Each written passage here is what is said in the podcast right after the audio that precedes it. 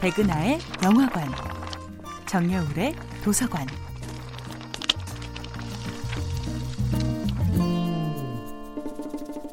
안녕하세요. 여러분들과 쉽고 재미있는 영화 이야기를 나누고 있는 배우연구소 소장 백은하입니다. 이번 주에 만나보고 있는 영화는 벤 스틸러 감독, 위노나 라이더, 에단 호크 주연의 1994년도 영화 청춘 스케치입니다. 영화 청춘 스케치의 4명의 주인공들은 누군가 보기엔 참 한심한 청춘들입니다. 에다노크가 연기하는 트로이는 아르바이트를 전전하며 어두운 클럽의 마이크 뒤로 자신의 청춘을 유예시키고 위노나 라이더가 연기하는 레이나는 인턴으로 일하던 직장에서 해고당한 후 소파에 누워 유료 전화 상담사에 의존해 비싼 전화비만 날려먹으며 청춘의 시간을 낭비하고 있죠. 이들 중 가장 현실적인 비키는 의류 매장 매니저로 취직해 빠르게 사회로 진입하는 듯 보이지만 자신의 직업을 하찮게 여기는 절친 레이나와의 불화와 함께 매번 일회성에 그치고 마는 남자들과의 관계에도 점점 지쳐가고 있는 중이죠.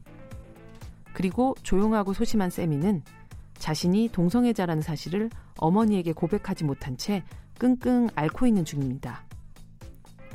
이렇게 들여다보면 각자 다른 방식의 고민과 문제를 안고 있는 이들이지만 또 멀리서 볼 때는 그들은 하나의 세대로 묶여집니다. 바로 영화가 개봉하던 90년대 초중반 떠올랐던 단어, X세대 청년들이었죠. 특히 청춘 스케치의 주인공들처럼 미국의 X세대 젊은이들은 조부모 세대들처럼 전쟁을 겪었던 적도 아버지 어머니 세대들처럼 저항 정신으로 들끓어 본 적도 평화를 노래한 적도 없는 애매한 세대들이었죠.